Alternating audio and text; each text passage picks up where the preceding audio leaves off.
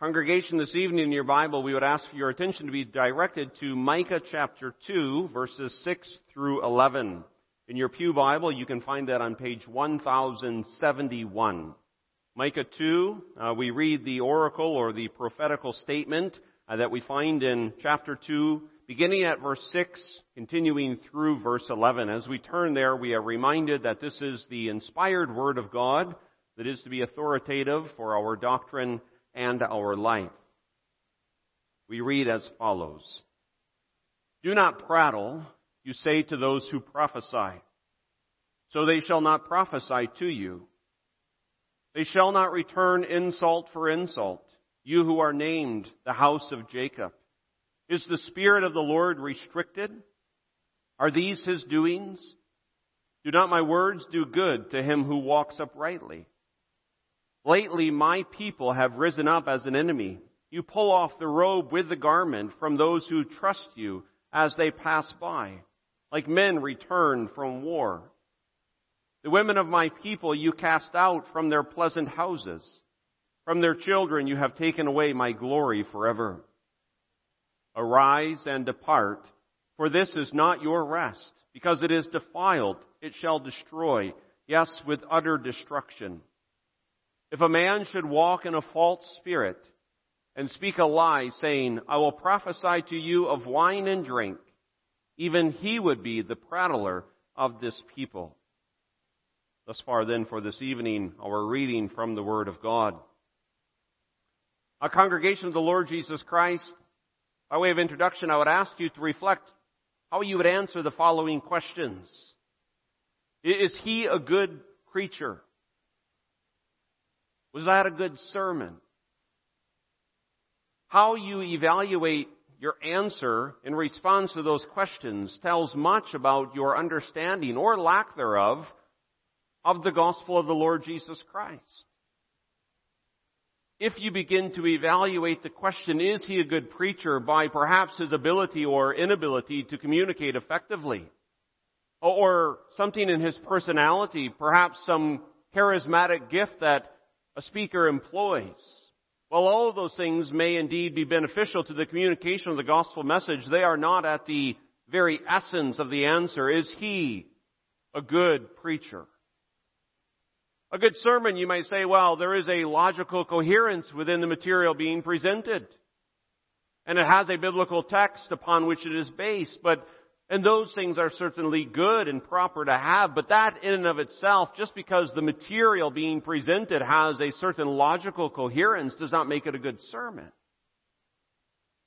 And I trust and I hope that all of us, when we are confronted with those questions, whether they are explicitly asked or whether they are implicitly asked, I hope that our answer would be formulated based upon how faithful the preacher and the sermon is to the Word of God.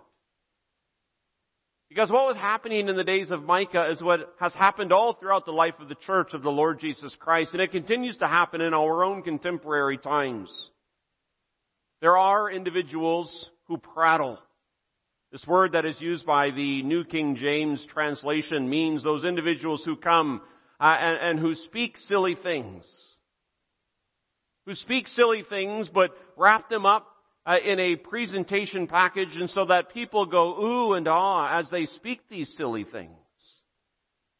But there are also sad circumstances in which men come in faithfulness and, and seek to do nothing more than to open up and to expound the scriptures.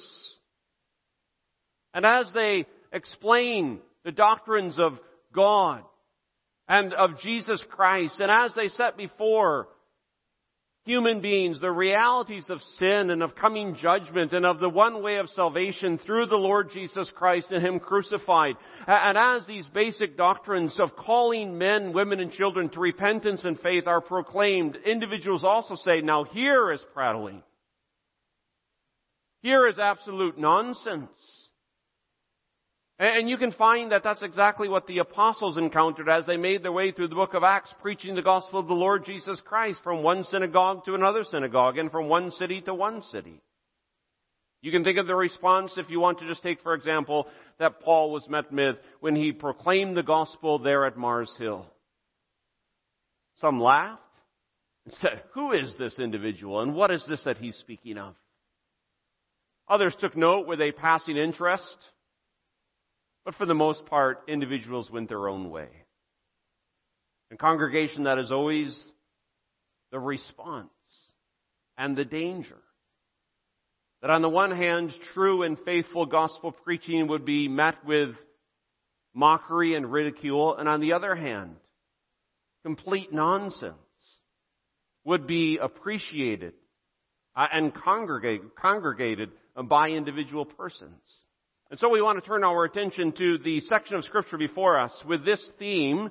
The Lord evicts his people for transgression. And as we make our way through, you'll hopefully notice how this ties into our opening introduction. The Lord evicts his people for transgression. Very briefly, with somewhat of review, we'll look first of all at the reason for the eviction. And then secondly, the contrast concerning the eviction. And then thirdly, the warning from the eviction. You might say that in Micah 2 verse 6 to 11, the Lord comes uh, as the landowner of the promised land and he issues his covenantal people, Israel, an eviction notice saying, you will be moved out. You will be moved out of the promised land. And we'll notice the reason and the contrast and the warning uh, that is associated with this eviction notice. The eviction notice is that the Lord God in His sovereignty will be using foreign armies, the Assyrians and the Babylonians, to transpose Israel from outside of the promised land into uh, the captivity. And this land, of course, was highly symbolic as it represented this rest, this rest from slavery, this rest from oppression that had come about by God's miraculous redemptive work. Uh, now notice that the reasons for this eviction uh, are very clear. First of all, social injustice, and then secondly, covenantal violation. These are not two separate reasons, but these are one reason looked upon, you might say, from two different angles. The covenant people of God were going to be evicted or cast out from the promised land of rest, and therefore they would lose their experience of rest because of social injustice and not just in some type of vague term that is so common in our day to just simply say any uh, disparity within social realms is social injustice. No, this was a very specific form of social injustice that was taking place within the land of Israel. Verses 8 and 9 of our text identify that this is the reason. Lately, the Lord says, my people have risen up as an enemy. Now notice what they do. You pull off the robe with the garment from those who trust you as they pass by like men return from war. So there was this exploiting of one another. Spiritual brothers and spiritual sisters were taking advantage of one another uh, by seizing one another's material possessions uh, through all sorts of plots and all sorts of tricks. Like men would plunder an enemy uh, in a time of war. Verse 9 also, the women of my people you cast out from their pleasant houses, displacing one another within the covenant community. In the Old Testament that, of course, prefigured the church of the Lord Jesus Christ, and from their children you have taken away my glory forever. So take careful note, this is not just some vague, undefined type of a social injustice, but rather this is a disunity within the church of the Lord Jesus Christ. And the Lord says, lately these things have been going on. And because there is unrest within the promised land, the covenant people of God will be thrown out of the land. Because as the Lord stipulates elsewhere, for example in Deuteronomy chapter 15, the law of Moses, the covenantal law, had all sorts of stipulations for how this experience of rest and how this experience of peace and this unity was to be preserved within the covenant community.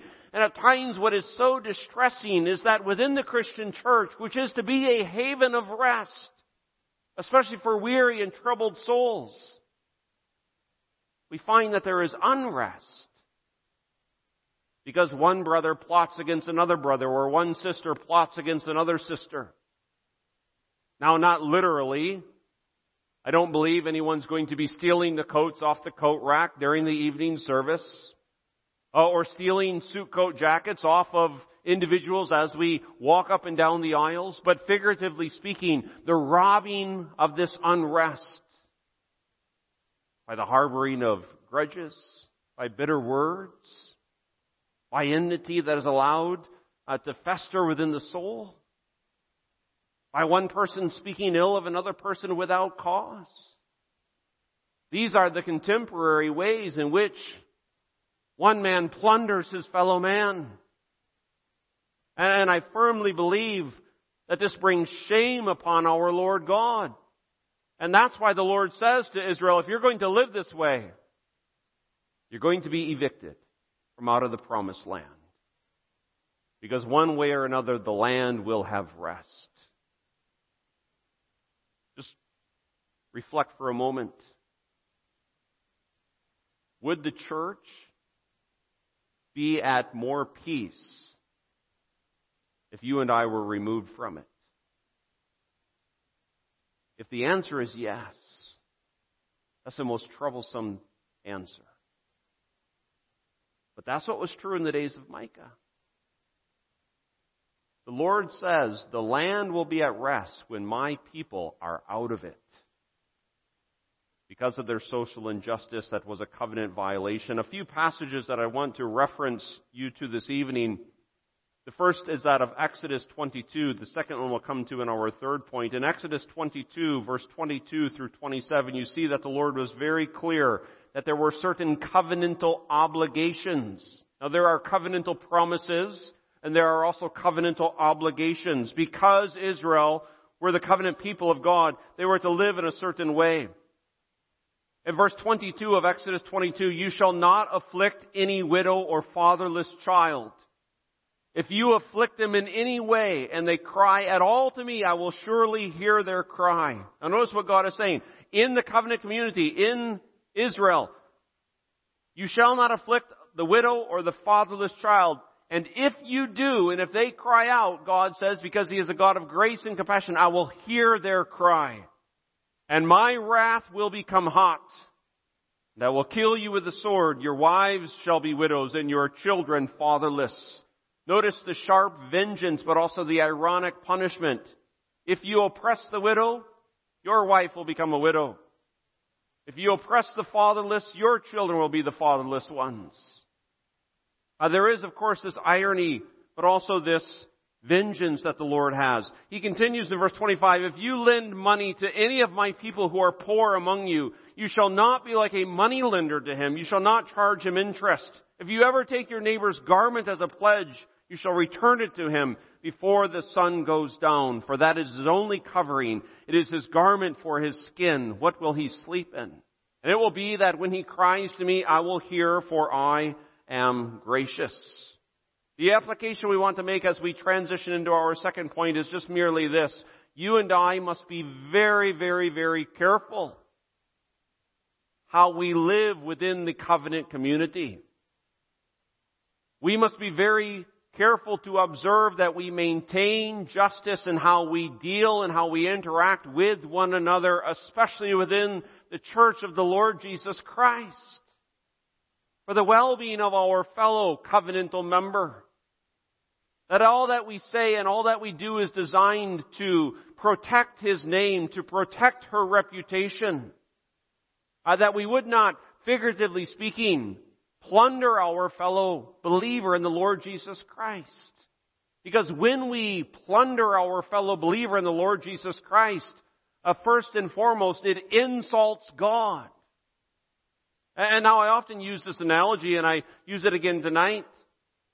I speak to the fathers within the congregation. How much do you appreciate coming home perhaps at the end of a long hard work day and sitting there uh, at the dinner table and the meal is set and everything is just right but then the, the children begin to bicker one with another.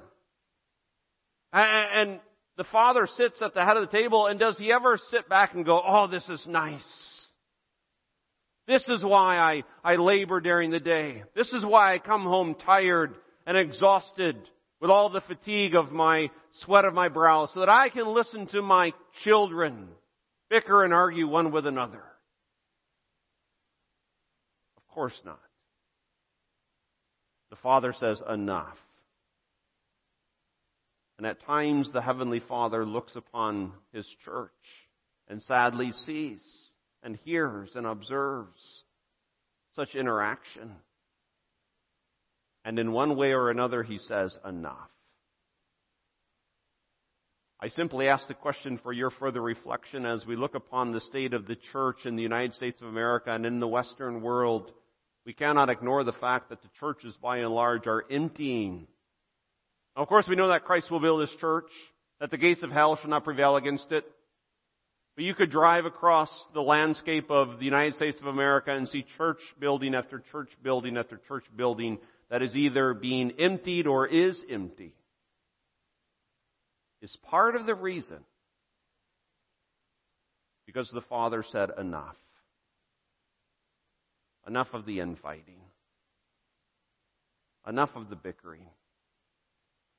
Because you plunder one another, the land will have rest. This is the reason for the eviction. But now, of course, you might say these are not popular words to speak. Well, that brings us into our second point, which is the contrast concerning the eviction. And the contrast, as if you're following along in the outline, the contrast is between a biblical prophet and a biblical prophecy and a popular prophet and a popular prophecy. And I don't mean by this contrast to intend that a faithful gospel minister should seek to be unpopular.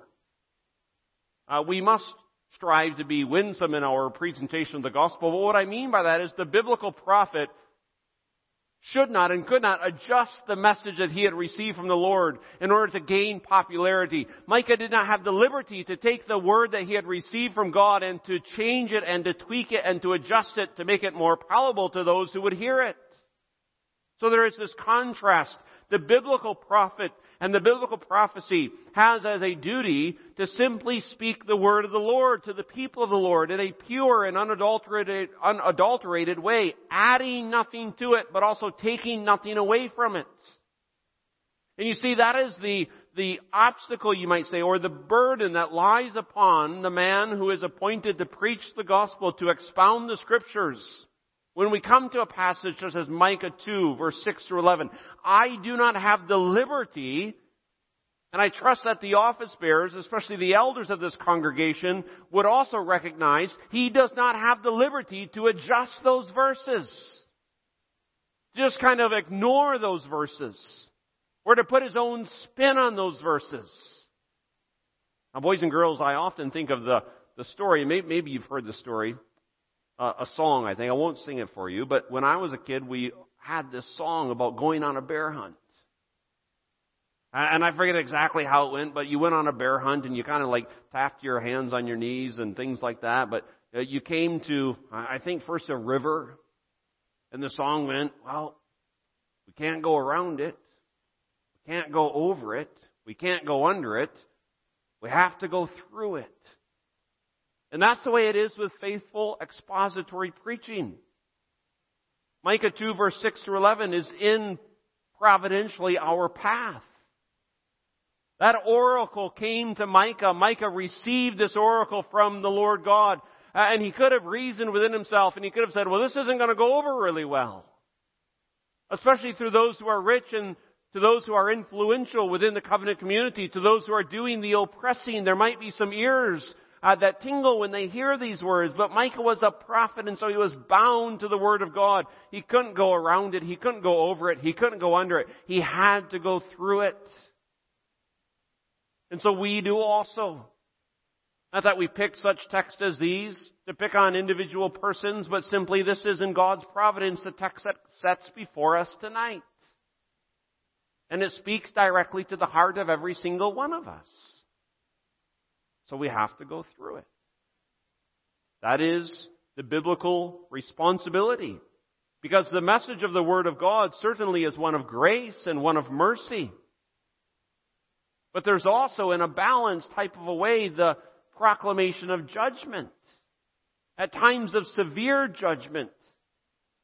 Uh, and in order to highlight the wonder of grace and the wonder of mercy, and in order to highlight our need for a mediator, in order to recognize our desperate need for a God who forgives, and remember that is how Micah ends. That's his last prophetic oracle.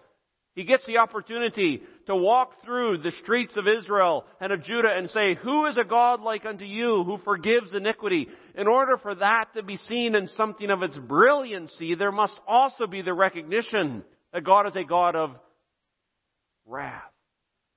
Dare we even say that word? We have to say that word because that is part of who God is. God is not mocked.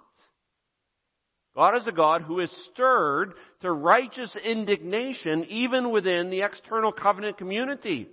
As was made so plain in Exodus 22, if you oppress, especially individuals in the covenant community, the widow and the fatherless, God is stirred to a righteous anger. And so the prophetic ministry of the preaching of the gospel must be holistic and balanced in its presentation of God of His work and of His words in contrast to the biblical duty to simply take and to explain and to expound and to apply the Word of God as it comes to us. In contrast to that, there is the popular prophet and the popular prophecy. Micah was not the only preacher in town, you might say. There were many, many other persons parading themselves around, calling themselves prophets, speaking messages to the people. However, their main concern was to please the people. False prophets are people pleasers. True prophets seek to be God pleasers. At the end of the day, and again, we say this directly. We say this humbly. We say this in love. At the end of the day, it doesn't matter what you and I think about a particular preacher or a particular sermon, but rather what does God think of the sermon? Would God set his divine stamp of approval? Yes, that is a faithful exposition of the Word of God, faithfully applied to the people of God. Or was that minister trying to please people? Because that's the characteristic of the false prophet. And usually the false prophet goes around proclaiming his self-designed message in such a way that the audience will hear him and grant him some selfish form of prosperity. And you'll notice that this is what Micah points out uh, in verse 11 of our text, Micah chapter 2. Now, verse 11, if a man should walk in a false spirit and speak a lie, saying, I will prophesy to you of wine and drink, even he would be the prattler of this people. So, what this false prophet does, it says, hey, you want a guy to tell you that everything is good?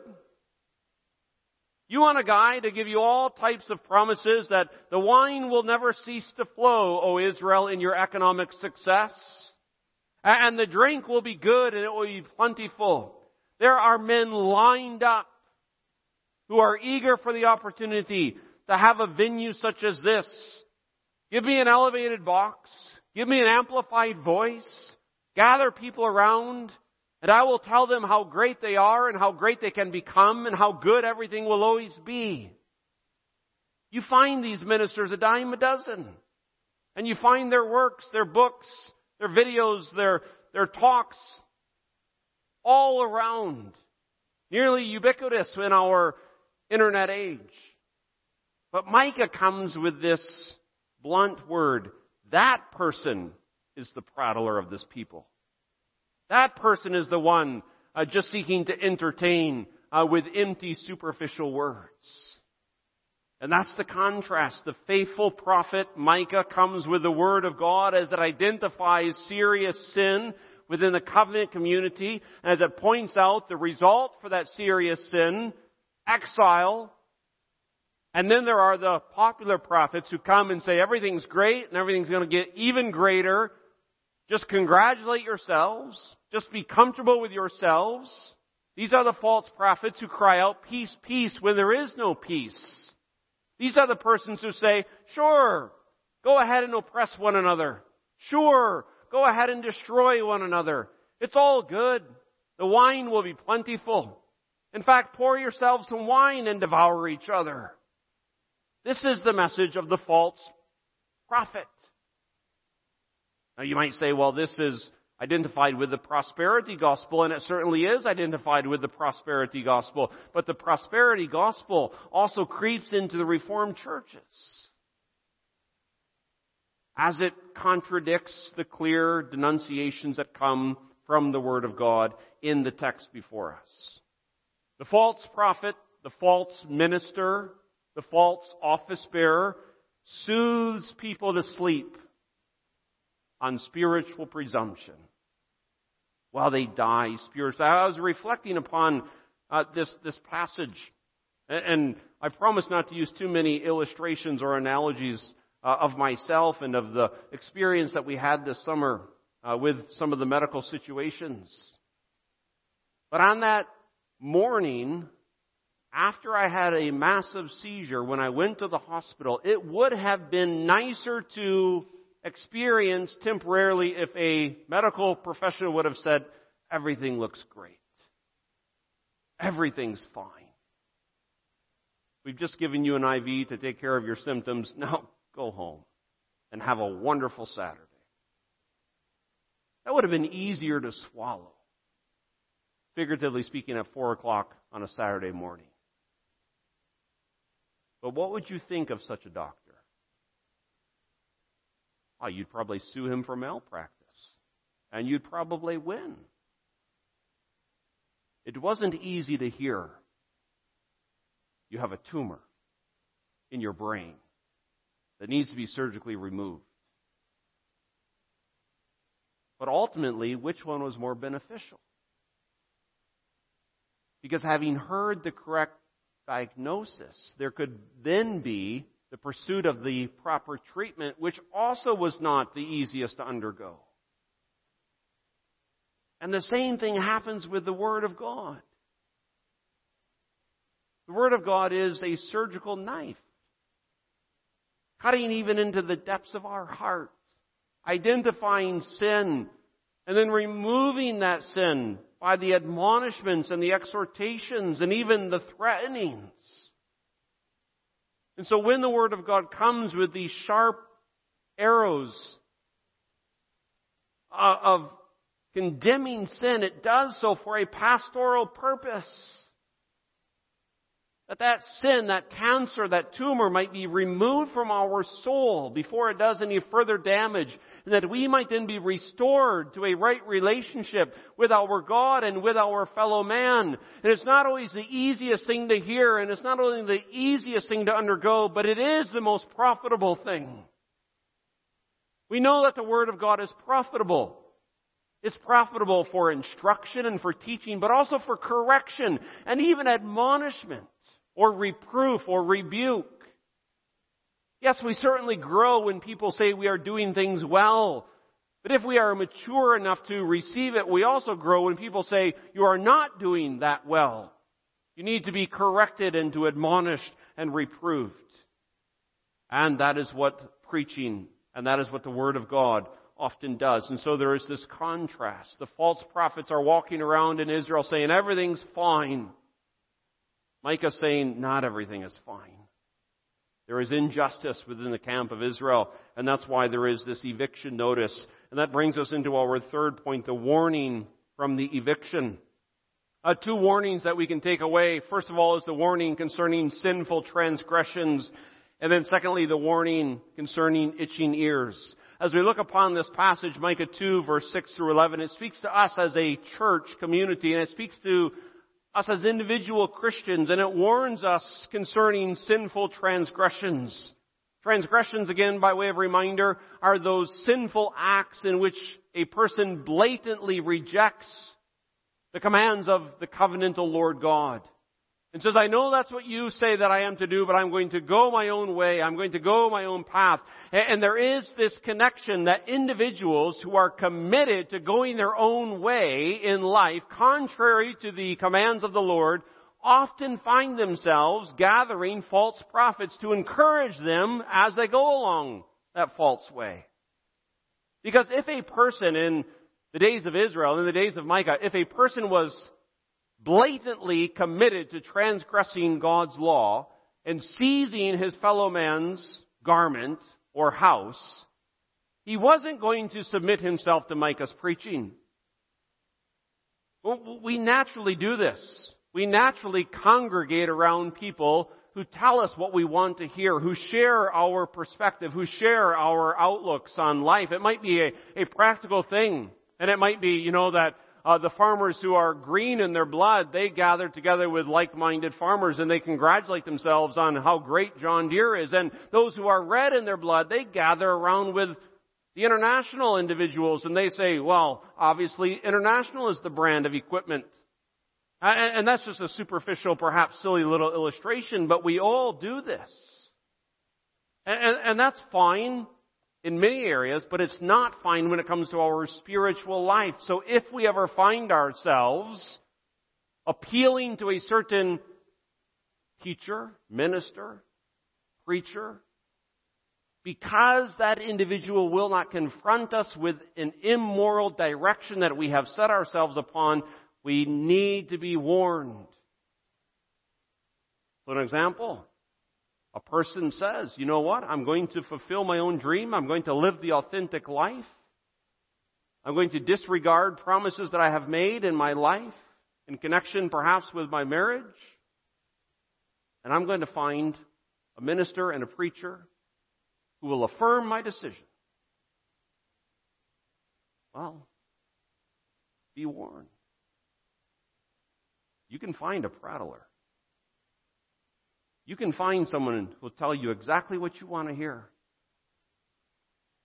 Like I said, ministers using that word loosely are a dime a dozen. But just be warned. God's word abides forever. And all men are liars. So there is this warning concerning sinful transgressions but also concerning itching ears. And this, of course, ties in. And here we reference you to one other passage this evening. That is of 2 Timothy chapter 4. And in 2 Timothy chapter 4, the apostle Paul in his last word, you might say, to his young uh, follower, Timothy, gives these instructions. First, 2 Timothy rather 4 verse 2, preach the word, be ready in season and out of season, convince, rebuke. And notice there again, rebuke. We don't like rebuking sermons, but they're necessary. They're vitally necessary.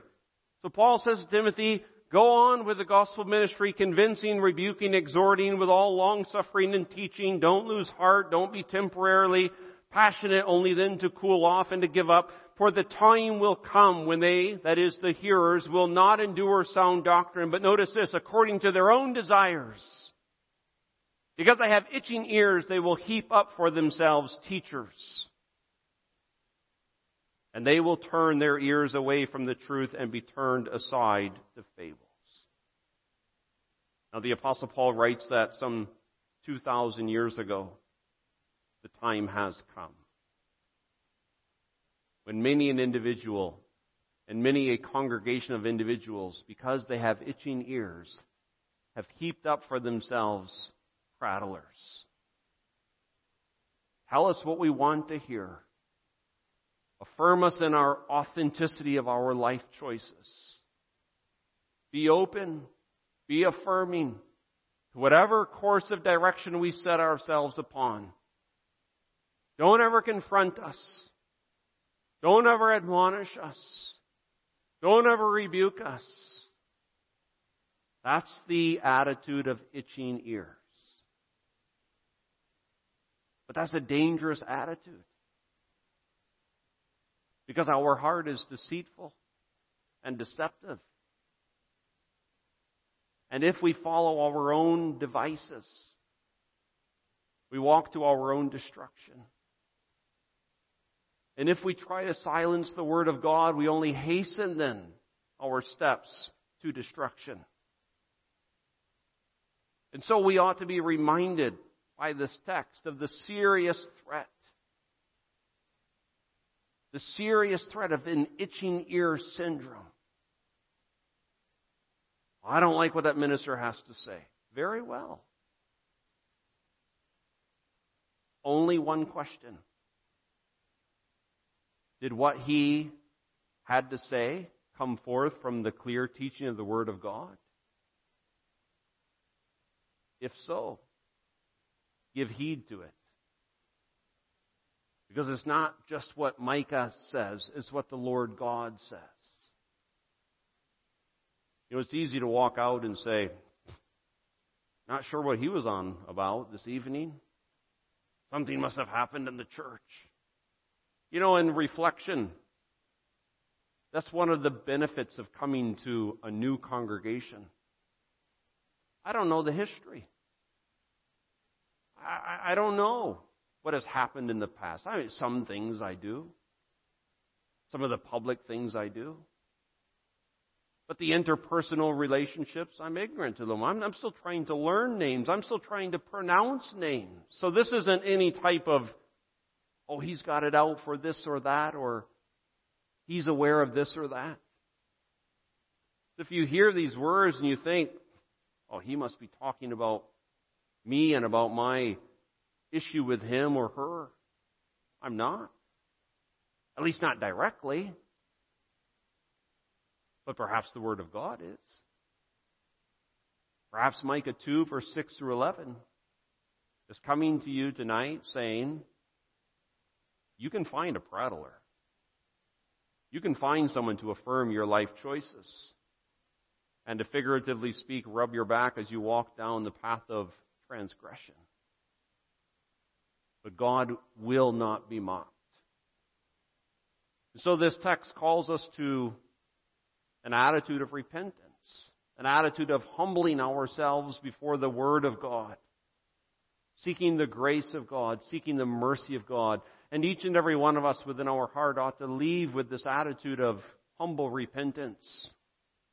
Because there's not a single person here who hasn't in some way oppressed his fellow believer. There's not a single one of us here who has never gossiped or slandered or have an evil thought uh, of a fellow Christian.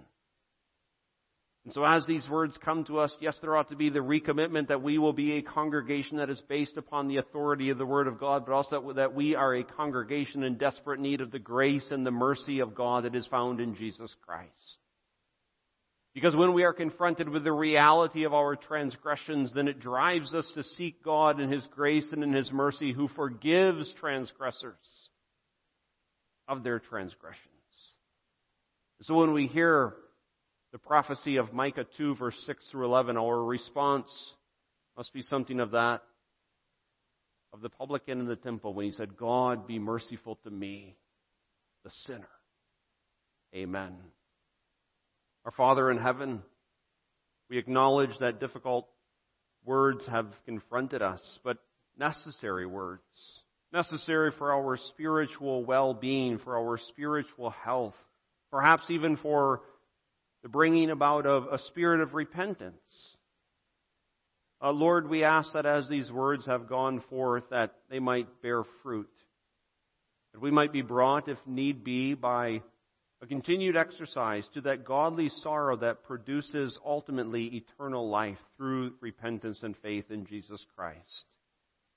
And so we ask for your blessing to that end, for Jesus' sake. Amen.